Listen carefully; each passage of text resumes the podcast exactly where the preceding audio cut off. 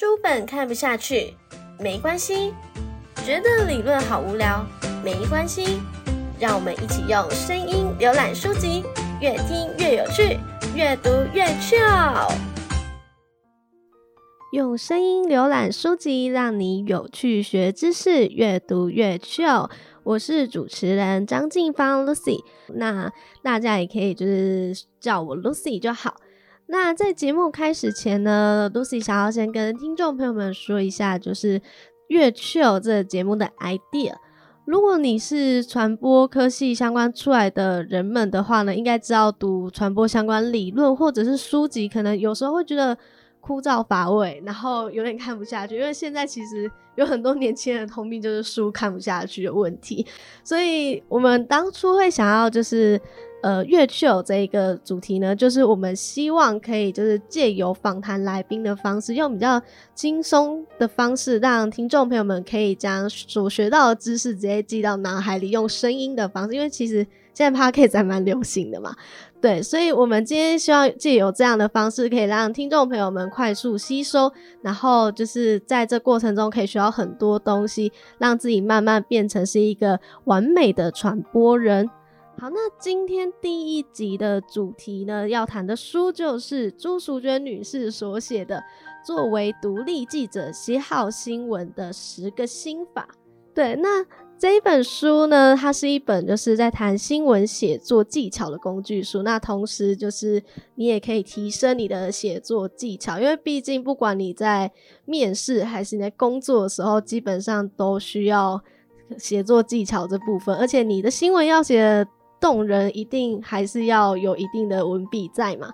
好，那这本书呢，同时也是工作哲学的书，你可以了解一下，就是工作的心态应该要如何调整。所以，听众朋友们在阅读这本书的时候呢，可以把它当做是工具书，也可以把它当做是可以洗涤你身心的一本人生哲学书啦。好，那介绍完这一本书籍之后呢，我们接着就要来介绍今天的来宾。那我们今天很荣幸可以邀请到书的作者朱淑娟女士来到我们的现场。那我们请朱淑娟女士跟听众朋友们说一些话。嗯，好，Lucy 好，各位听众朋友大家好。好，那朱淑娟女士呢，她是台湾独立记者先驱。那在呃，就是媒体单位呢，其实也待了十年之后，自己出来就是当独立记者。那她也是国内最。最重要的就是环境记者的人物之一嘛。好，那其实我那时候还蛮佩服您的，就我有看到就是简介上面有写说您有得到就是卓越新闻奖，而且其实我觉得环境议题其实是一个还蛮刻不容缓的。像你看现在其实天气异动这么的剧烈，其实有一部分都是因为。对天气变化嘛，然后大家可能都没有很在乎，所以我觉得其实环境记者这一块，我觉得现在大家还蛮需要去就是注重去聆听的。好，那想要先就是询问一下，就是朱淑娟女士，您在书本上有提到就是独立记者和公民记者差别，因为像我在看书之前，其实我有时候觉得说这两个好像没有太大落差，但我看完书之后才发现说，原来就是像是。光角度就有点不一样。你如果是公民记者的话，可能会有主观的一些呃看法，可能会比较多一点点，甚至就是一个一个是基本上是当做是本业，另外一个是兼职的概念。那想要请您就是再跟听众朋友们稍微解释一下。其实刚刚 Lucy 讲的哈也蛮正确的，就是很多人就在问说，哎，那独立记者跟公民记者有什么不一样？那简单讲，这两者的一样就是说，他们都是自由的。哦，都是自由的的记者，他们都没有那个媒体，所以呢，他们都是自己，就是都是独立的哈。那为什么还会有独立记者跟公民记者分别？慢慢的就会有一些分别哦。比如说，最简单的分别就是，独立记者他是有偿的，嗯，就是他已经把这个工作当成工作，他是当成工作，所以这个工作是要有收入的。那他也是全职的，就是把它当成工作。那公民记者呢？他是有其他的工作，然后在工作的之余呢，他是无偿的。那您刚刚提到那个报道角度哦，的确是，就是独立记者基本上他报道的事情是议题的话，是会比较是公共议题，哦，比如说现在公共议题影响的是全面的，就是可能全国啦，甚至你刚刚讲到气候变迁啦，哦这一些。可是公民记者他基本上的定位是社区跟在地，哦，所以他会去报道那个社区或在地的一些大小事，他就不会像独立记者会去做一些像监督政策啊，哦这些这些报道。那另外就是刚刚讲到独立记者，他就是职业。那公民记者他应该是以兴趣为主哦。那简单的分法，那当然有很多人会说我是公民记者，其实两者没有太大的区别。那一定要区别的话，就是刚刚讲的，他是不是全职啦？哦，他是不是那个那个议题的选择有不同这样子？那对于记者们来说的话呢，其实观察力是很重要的，就是您你们要怎么去快速抓到新闻这一篇重点，以及。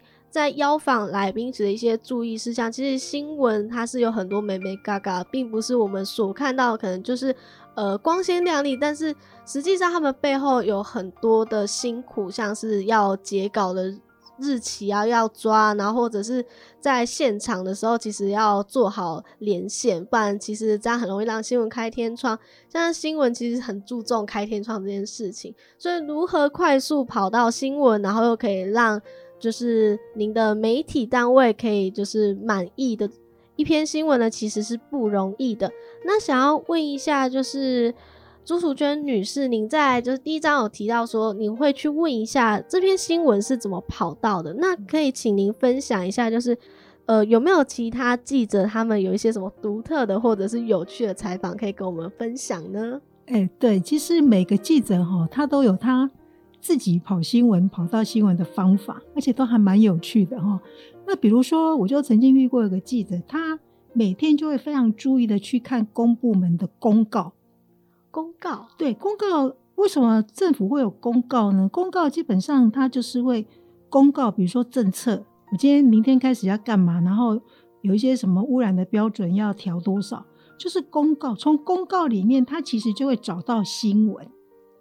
哦，就从细节上面去找到细节，他会公告。那你看到那公告，比如说，哎，那明天开始那个健保费要调怎样的，或是我们那个劳动基金的变化是什么？那基本上那个是就是重要的新闻。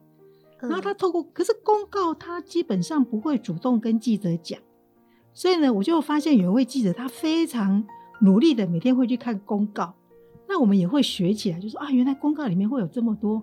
新闻，那从那个公告的找到那个点，就可以去延延伸更多、更多的线索出来。哦，就是一条线索慢慢牵出来的。对，然后另外就是呃，现在记者很忙嘛，哈，所以他会去参加记者会或是公听会这种所谓的公开会议。那其实很多的新闻，真正很重要的新闻，他其实是不会跟你讲。哦，对，比如说像那，其实我在跑新闻的时候，我会常常去跟官员聊天。对，聊天的过程中，其实可以聊其他线索。对，我们讲一个很简单的例子，就是说，我们记者常常会接收到很多公部门的新闻稿。那一在时间很忙碌的时候，记者就会直接把那个新闻稿就是拿来处理新闻稿。可是我拿到新闻稿的时候呢，我其实不会就直接写，我会把新闻稿拿去。那个发新闻稿的那个处长，面对面跟他请教哦。其实我也可以电话请教，为什么我要面对面？其实面对面呢，你就会在那边问到更多东西。其实有时候电话中大家总是会有所保留，有所保留。对，那面对面的时候呢，就会大家就会见面三分情嘛，就会卸下那个心防。那其实很多的重要的资讯，在新闻稿里面是不会揭露的。那透过那个聊天的过程，我也跑到非常多的新闻哦。那另外一个就是比较有趣的分享，就是说以前呢，像那个我就会我就会跟那个处主管的秘书保持比较好的关系哦。对，然后保持好关系，第一个就是您刚刚有讲到说，当你要约访那个处长的时候，你就不会被拒访。那另外一个比较有趣的就是，我跟那些秘书熟了之后呢，我就会有时候会请他们说。哎，那请问一下，那个处长下礼拜的行程是什么？然后真的熟了之后，他还会跟我讲。那因为这样呢，我就会跑到很多那个比较特别的新闻。还有记者要养成一个习惯，就是说，当你去问到一个人的时候，他跟你说啊，不好意思，我下午可能要去行政院，或是我要干嘛。那你要记得追问。像我的习惯就会问他说：“哦，那请问你是去行政院是有什么事吗？”然后他就会跟我说：“啊，对，我要去开一个什么什么会。”诶，那也许那个就是变成又有一个一个新闻 线索的那个来源。其实就是不管是在呃人脉啊，还是就是在追问的过程中，其实都是还蛮多地方值得学习的。对，记者呢，除了人脉很重要以外呢，还有另外一个就是，当你出社会去当记者的时候，其实会面对很频繁的换线问题。可能你今天在生活线，可能隔天就在体育线，也有可能跑到其他的就是政治啊以及相关的不同领域。那想要请问您，就是在变换线的时候呢，要如何调试？那以及就是那你的观察是不是要怎么样会变得比较敏锐？因为毕竟是不同的线，其实抓的角度其实也不大一样。对，现在媒体其实面对那个换线频繁，也是一个就是那个采访线上的压力。那的确换线真的很频繁。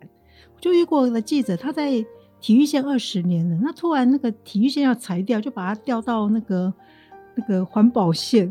那好不容易书中有提到，好不容易环保线跑的不错了，他哎、诶突然那个劳工出缺又把他调去，然后就变成哇这样，而且这个这些路线都是非常专业的路线。也比较艰涩。对，那怎么样要要在这个频频换线的里面求生存呢？我觉得有几个方式，一个就是说，当你要知道换线的时候，而且换线是马上就要上线哦，就是也许我今天是跑劳工线，然后明天就变成环保线，无缝接轨。无缝接轨，他不会说哦，那你休息一个礼拜先去休理解一下，我再让你去上线，没有这种事。那我是建议哈，就是说，虽然报社给你无缝接轨，你自己要给自己有缝接轨哈。就是比如说，我今天在环保线，明天要调去劳工线，第一件事情你在跑线的时候，你就可以先第一个，你先上去看看网站这个单位是什么单位。先上去做功课，了解先了解做功课，说，哎，那这个网站到底它的业务是什么？然后看看一下，另外看一下它的新闻稿，那你就是可以大概知道，哎，这个部会或是这个单位它的职责是什么。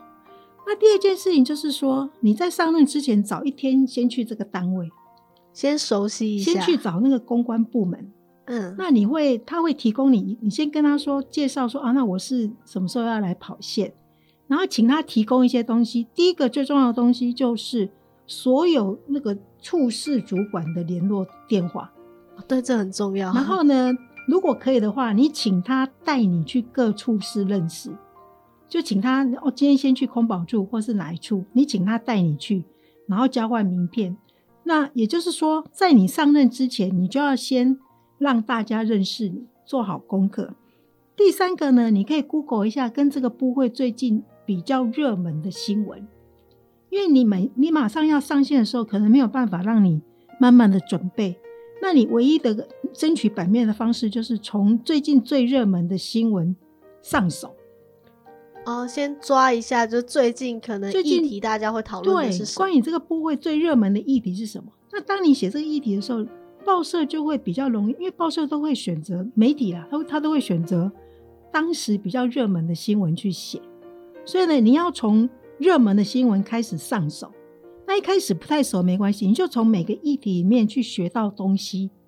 好，慢慢。另外一个方式就是说，你去请教上一个，因为你你要接那个线，总是原来有线跑线的那个同事啊、问他有没有先准备的一些，你先问他这个部位怎么样，哦，就说这个部位，哎、你觉得怎么样？那我要怎么跑？那有什么议题是比较重要的？哪些部会要注意？然后哪些处长是要怎么跑到新闻？那我怎么样是？总之，你就是先去问你前一个记者，请他好好的跟你分享。如果他如果没有办法问到他的时候，你可以去问线上的记者，哦，这也可以吗？可以。基本上线上记者都是大家会比较愿意互相帮忙。哦，对，那这样子就是在你上任之前呢，你就可以抓住重点。那从重点开始跑，跑出一些成果之后，你再慢慢去扩展，从一个点再去扩展面，那慢慢你对这个领域就会比较熟悉。哦，原来如此。因为那时候其实我知道记者都会有频繁换线的问题，然后我就在想说，那记者们是要如何 去快速的应对？因为我觉得说，突然跳脱你熟悉的那种舒适圈，其实不是这么的容易。那像您刚刚有说，就是事先做功课嘛，还有就是讨教，就是之前跑过这这些线的一些记者前辈之类的，然后还有就是上网去搜寻。对，那听众朋友们呢，其实也可以就是。好好做笔记下来，因为这一块真的很重要。不管是在人脉的培养啊，以及你在跑新闻技巧，或者是突然跳脱舒舒适圈的情形，你要怎么应对？其实这些都是很重要的。那再的话呢，新闻除了讲求速度以外，我们通常也讲求真实啦。那想要询问一下，就是。新闻现在呢，其实大家都在讲真相，真相。可是我其实现在有点越看越扑朔迷离的状况，因为其实我觉得有时候真相已经不是真相了。对，那想要请问您，就是对于现在的新闻真相，真的是真相吗？那您所认知的真相又是如何呢？你刚提到真相哈，每个记者他的。他在当记者之前都有一个职责，就是说我们希望把真相带到观众或读者的面前。好，可是真相到底是什么？真相是我们记者去一个地方采访，那我看到的东西，我访问了谁，然后再把那个资料带回来。那你写完了稿子呢，可能又会真又会经过编辑台的修改，哦，然后到后来成为文字或是影片，然后。读者从这边看到，然后他得到了这一则讯息，那也就是说，这个所谓的真相呢，其实已经受到很多的影响，包含我看到的是不是真的？对，好，那我访问的那个人是不是他给我的观点是不是对的？哦，是不是偏颇？他有隐瞒什么？那回来之后呢，编辑台依照他现在的他的喜好去修正呈现的，最后呈现给读者的，到底离那个真相有多远？其实我觉得还蛮远的，这还是正常的状况。那更多不正常的状况就是，您刚有提到，就是他会去采取比较，好像读者比较喜欢跟尖锐的角度，就是可能讲说什么，呃，某人崩溃啊，什么，这比较激进的字眼吸引大家去看。对，那读者可能一下就会接收到一个比较偏颇的，就是整个世界里面呢。是一个比较，他们认为比较有新闻点，可是那个新闻点跟我们希望传播给读者的真相不是一致的，不是一致的哈。那是不是应该那样？所以我们常常还会看到什么标题杀人呐，哈，真的就是标题跟本文好像又又有很大的差异，图文不符。对，可是我觉得身为一个记者哈，你应该要随时把真相这两个字放在脑袋里。那接下来就是你要去克服我刚刚讲的那些那些可能产生的障碍。包含就是我自己，第一步就是自自己本身的障碍。好，我今天到一个地方去采访，我要怎么样去避免采访到的只是片面的讯息？那有个方法就是说扩大采访范围。哦，比如说同样一个事情，我可以去问不同观点的人，就是扩大你那个那个雷达，扩大不同的采访人。哦，那扩大采访的方式就有点像我们统计学的样本越多。它其实就能容易更找到，更容易找到真相，就是扩大，让自己不要局限在某些观点。好，比如说你要指出哦，台中或是哪里的捷运站很少人，那也许我们今天找一个时间去，然后就说哇，这个站没有人。那事实上，你只是去那个时间点去某一站，就能够证明这整条线都没有人吗？这样太偏颇了，数据不足。对，那 怎么样去补足我们可能的偏颇呢？我们可能就会早上去看一下，下午去看一下，上下班时间去看一下，好，然后去不同站，那你就可以综合去得出一个结论。那记者这样子的话，就可以避免你自己落入那种片面的解释方式。那你就会让更多的真相是真正的呈现在观众的面。那基本上是你要有意愿这么做，而不是故意，比如说像 骗点阅率啊，或是。怎么样啊？因为我发现很多就是一开始当记者的时候，都会希望可以自己去传达正确的资讯给呃乐听众。可是到后面，其实大家可能会因为在不同的媒体单位，就是公司的要求不同、立场不同，所以其实有的时候讲东西也不是自己内心的东西。就是我觉得是有时候大家都想求突破，可是到后面其实都还是被那个相关的框架给框住了。对对对，这个就是呃，我觉得记者会有点困难的地方，就是这样。所以你想呈现的东西，可能到后来会被框架框住框住。那或者是说，你写了一个你认为很全面的东西，可是主管可能只是对某个有尖锐的议题有兴趣，所以他就抓出那个议题来大做，然后完全就忽略了我们想要公平呈现那个角度的那个整个的全面，这样子的确是有这种状况。因为像说到真相，我之前就是我读张女，然后我之前有听过一个法官的演讲，他那时候就有说他有就是。接受记者的采访，可是他讲的东西呢，实际上他讲那些才重点。可是其实记者截取到不是他那一段的重点，就变成说他看了新闻也觉得很无奈。就是其实这不是他想要讲的真相，而是被大家可能会觉得说哪些是比较精彩。可是其实有的时候真相反而是比较枯燥乏味的。对，这个呃也不是，就是我们要把那个真相传达给读，这个其实我觉得是记者的问题。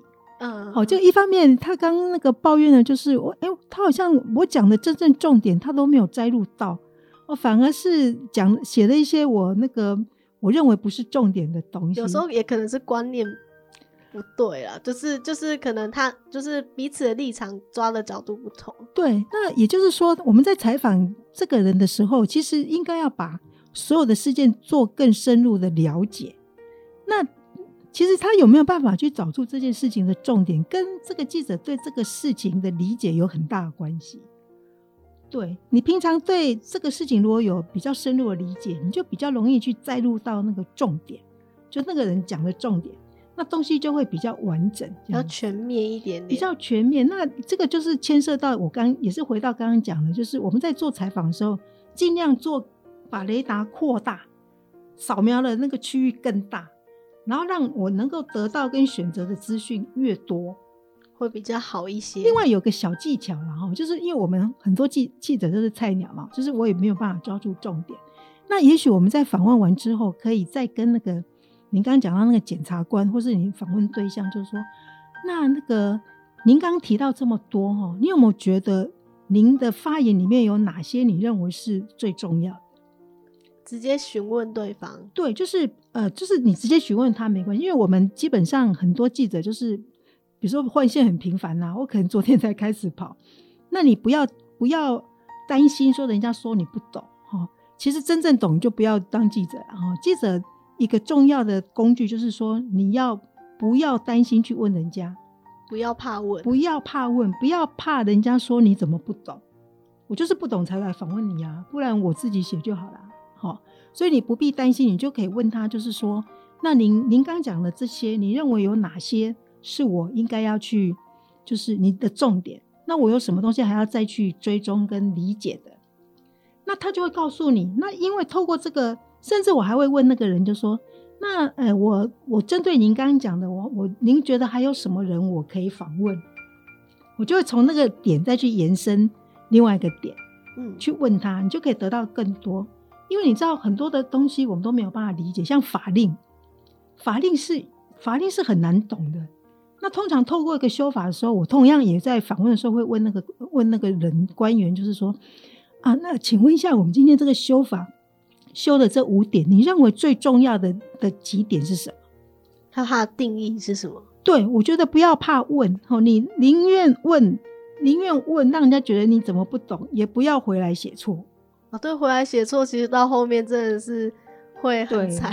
另外还有一个方式就是说，呃，但这然当然要有时间了哈。就是说我我当然我们记者不会把稿子给任何人看，可是有一种方式就是，假设这个人讲了一个小时，可是我只能摘录他的话大概两百字，我可能会写完那两百字之后，我会给他看，就是说我是不是有扭曲了你的意思，就是他的部分而已。嗯。那可能这样子就会让你更那个精准的传达他要讲的意思，避免到时候没有精准的去传达。反而其实我觉得那个反而有点像是对受访者的不尊重了，然后还有一些就是呃也没办法就是给乐听众一个最正确的一个回复。对对对。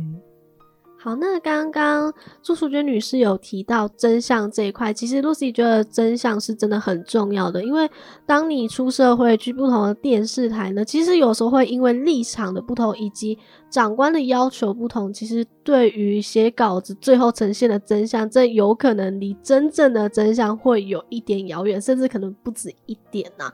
那我想要请问朱淑娟女士，您就是之前有跑过媒体记者，然后现在是独立记者，想要请问您觉得呃媒体记者还有独立记者的一些差异，以及就在跑新闻的时候呢，除了议题，你可以就专门去跑就是环环境这一块，或者是也不用受限在就是换线这个问题以外，还有没有其他是可以跟我们分享的呢？对，其实呃，独立记者，我觉得他最可贵的就是自由。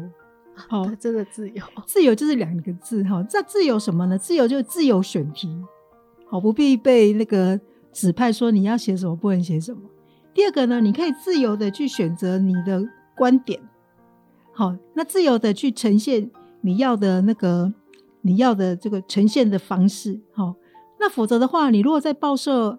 或在媒体写稿，你可能会收到很多的框架哦，他会跟你，甚至在取材里面，他会特别要求你去取一个符合他媒体立场或定位的一个角度。好，那可能那个跟你自己想要设定的东西可能就会不同。好，那做独立记者呢，你就不用去不用去担心这个，你可以全面的去。当然，你也会问说，那你你不是跟媒体合作吗？那媒体那个合作媒体难道不会要求你这样吗？哈？那基本上比较不会，好，基本上比较不会。那个媒体会尊重你写的东西，甚至不会去改你的东西。哇，那真的是还蛮好的。对，所以我会多少有些跟头。呃，不会，就是我我觉得我合作媒，那当然就是说你自己也也要有一点强，就是说那个合作的媒体跟他要有点默契。哦，那基本上我写的东西呢，大概没有出现过一个字是我认为我不想写的。这个是我当独立记者，我觉得最可贵的。你你每写一个字，都是你，甚至我在杂志写稿的时候，他有一些表现方式他改过，他还会问我说：“这样子好吗？是不是你是不是我真正的想法？”可是大部分媒体不会，你可能稿子交回去之后，跟你隔天看到的内容常常不一样。那里面挂你的名字，然后写了非常多，根本就不是你讲的，或是你的意思这样子。哦，那我了解。那刚刚其实就是除了除了有提到真相以外，我觉得呃，不管是独立记者，还有就是现在的媒体记者，其实对于真相以及在撰写新闻的时候呢，其实心中都要一把尺啊。那除了记者本身以外呢，其实乐听众这里要注意哦，乐听众呢，其实应该也要培养媒体试读的习惯。而不是一昧的，就是接受网络上的新闻啊，然后就可能就马上站定立场。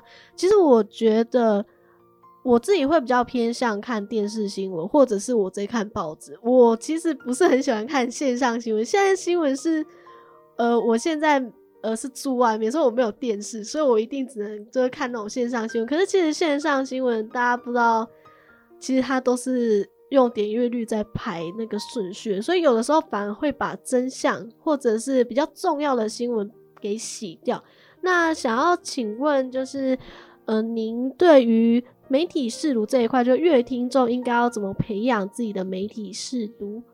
我觉得在媒体这么多就是多元跟我们讲那个资讯这么多元化的状况之下，我觉得阅听众怎么样培养媒体视读是非常重要。那媒体试读呢？最重要就是你可以拿回那个资讯的主导权，哦，而不是我打开这个网站就任由它的排列，然后就被资讯被资 讯支配。哈，我觉得最重要就是，就像我们手机好像都不能离开它，可是换一个角度，我们应该要怎么样去使用它？哦，我们要怎么样去使用媒体？那这个就有很多的方法。第一个就是说，其实我们在阅读资讯的时候是要有有所选择，就是主主动权，而不是无意识的。比如说，就打开脸书啦，打开某个媒体啊，然后它的排列，我就依据它的排列划划。那我基本上我比较会想要取得主导权。比如说，这个这个这个事件是怎样，我可能就会去 Google。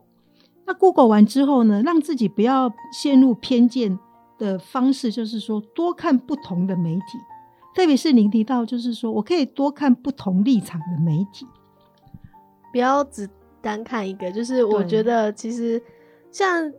其实现在新闻是很多元化，不像之前是老三台，你只能固定看那三台嘛。那在这么多的新闻，其实大家也知道，其实不同的电视新闻，它的立场，甚至是网络新闻，他们的立场都会有所不同。那你如果单看一个酒，你可能就会对于某些议题，你可能就会保持着可能不是很中立，甚至是比较偏激的。所以这一块呢，其实我觉得是可以透过你去看不同的新闻，然后去。慢慢去培养你真正可以找出一个最中立的方式。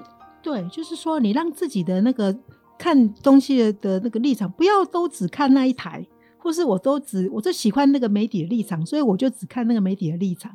所以呢，他为了要符合你的需求，他就会做你想看的内容给你看。那这个无形中到后来就会越来越扭曲。哦，就是越来越扭曲。你对于这个社会另外一边的人的声音，你就会没有听见。那另外一个方式哈，我觉得大家在看新闻之外，也可以注意一下那个记者的名字。记者名字，对，像我会记得，大家应该没有，大部分人都不会记得是谁写那则新闻。那记得名字有个什么好处呢？其实你到了最后，久而久之呢，你其实会对某些记者，你对他会产生信赖感，有一种认同。认同就是说，像很，我就听到很多人就会说啊，这件事情如果他搞不清楚的时候，他就来看我怎么讲，他就知道那也许你会理，我们会盯某些人，哎，他在写某些议题的时候，他就是会写的比较好。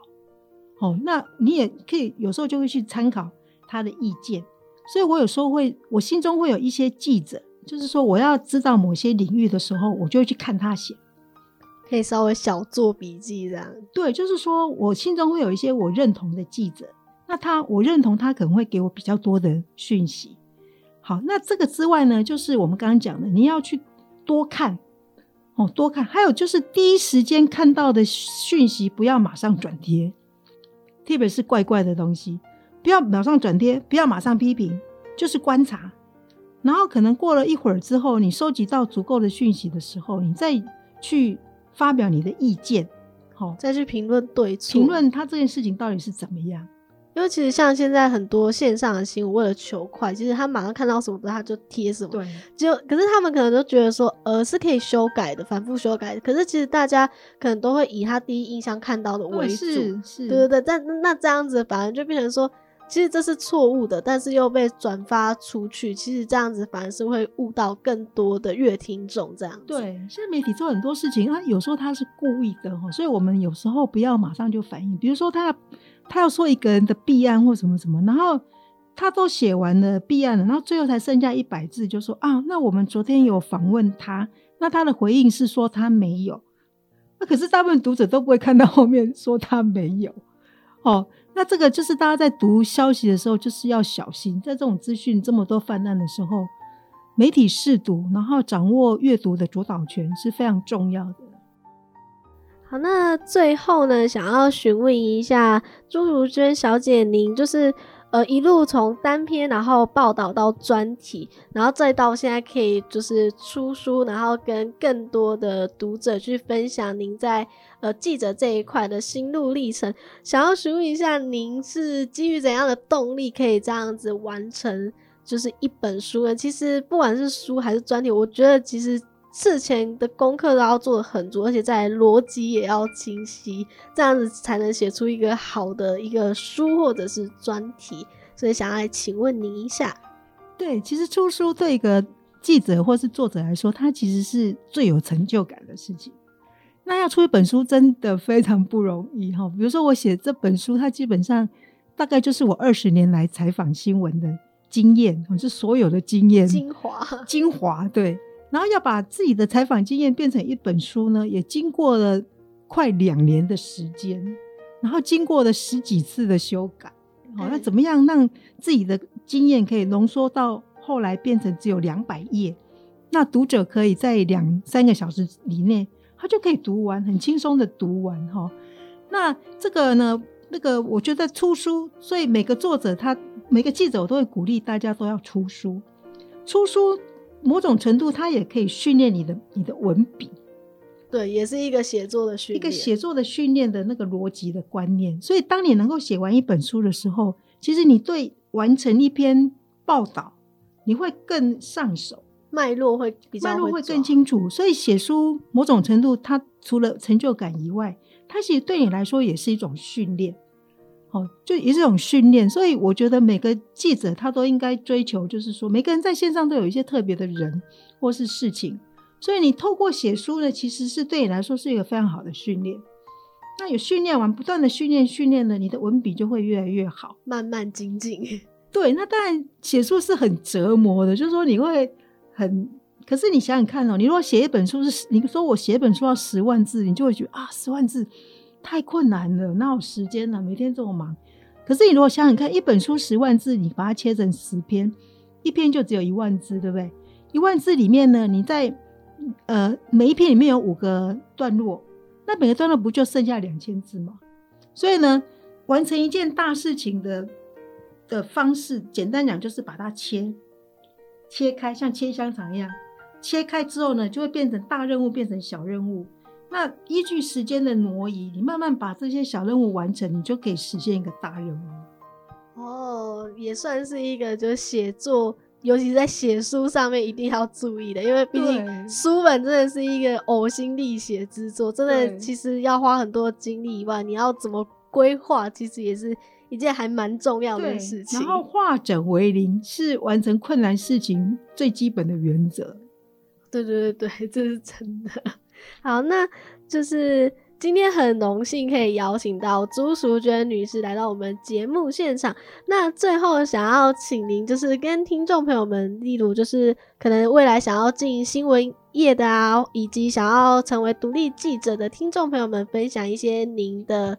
一些想法或者是小叮咛，对，其实我在做记者之前呢，我做过非常多的工作哈。那当我做了记者之后呢，我这辈子再也没有想要换别的工作了哈。那原因是什么呢？原因是我觉得记者这个工作真的是非常有趣，我大概没有办法找到比这个工作更有趣的工作了哈。我觉得它具有冒险，然后同时虽然说很累，但你又可以。有很有成就感，对它具有冒险哈，它然后你可以认识很多人，好认识你。若不是记者，你大概没有办法认识这么多人。然后你可以学习，哦，你你一方面领薪水，你又可以方面学习，然后你就可以实现你自己的那个好奇心，哦，就你只要不懂就可以去问人家访问，会实现的好奇心。另外就是透过你的报道，其实你可以为社会做一些事情，哦，有些社会上边缘人他是。声音是发不出来的，哦媒体就是会注重一些光鲜亮丽啊，报道成功的人。成功的人其实我没有办法像他那么成功吗？没有，那不成功的人他就会没有办法被报道。所以，我们当记者呢，又可以帮助别人传播讯息，把他发不出来的声音发出来。那另外，你也可以监督政策，好，政政策政府可能做一些事情，怎么样是对人民真正有利的。所以，我们一方面是实现自己，一方面交很多朋友，二方面学习。再来呢，我们可以帮这个社会去促进，让他走向更好的道路。我觉得记者是一个非常完美的工作，真的，而且其实也可以做到很多尝试。其实一般人做不到，可能很多事情其实当记者是可以做到的。那也希望今天这一集呢，可以让大家对于记者有更深入的了解。那听众朋友们呢，也可以去看这一本书，作为独立记者写好新闻的十个心法，是由朱淑娟女士所撰写的。这本书真的很推荐大家去看。如果你对于你是否要成为记者很茫然的话呢，其实可以看一下这本书。你需要具备的能力是什么？那你可以去检视一下你是否符合这些能力，然后你就可以来想一下，你适不适合走记者。那些记者呢，他是一个很累的工作。以前我在看新闻的时候呢，可能就想说，为什么同样的新闻会一直播、一直播、一直播？可是其实到后面才发现，其实记者他们很不容易，就是他们要在 d a y l i g h t 的时间把稿子写好、过音啊什么的。其实一天当中，其实产下三四篇新闻，真的已经算是极限中的极限了。所以也希望大家就是听完这一集呢，可以比较了解一下，就是记者他们的工作内容以及他们的一些相关技巧。之后看新闻的时候呢，也可以训练一下自己在媒体试读这一块是否可以准确的抓到真相。好，那以上是今天的节目月 chill，那再请一下朱淑娟女士为我们再讲一些结尾的话。好，今天真的非常那个，谢谢 Lucy 哈，也谢谢各位听众朋友，对，谢谢大家。好，那谢谢朱淑娟女士今天来到我们的节目。好，以上是今天的节目月 chill，那在这边跟听众朋友们说一下我们的节目播出时间以及播出管道。月 chill 呢是两周一更，那播出时间是在星期六的早上九点到十点，在大石林地区可以透过调频 FM 八八点三以及线上搜寻名传之声线上收听。下周的同一时间也会进行重播。如果喜欢用手机聆听 Podcast 的听众朋友们，也可以在 Apple Podcast 还有 Sound On Podcast 上面搜寻行动代码八八三。就可以找到月 chill 进行收听，同样也是在星期六的早上九点正式上架。同一时间，《明报 MOL》脸书粉专也会放上来宾的宣传影片。IG 的《明报》粉专则有举办抽奖活动，听众朋友们可以去参加活动，就有机会获得作者的亲签书籍哦。以上是今天的节目月俏我是主持人张静芳 Lucy，我们下次再会。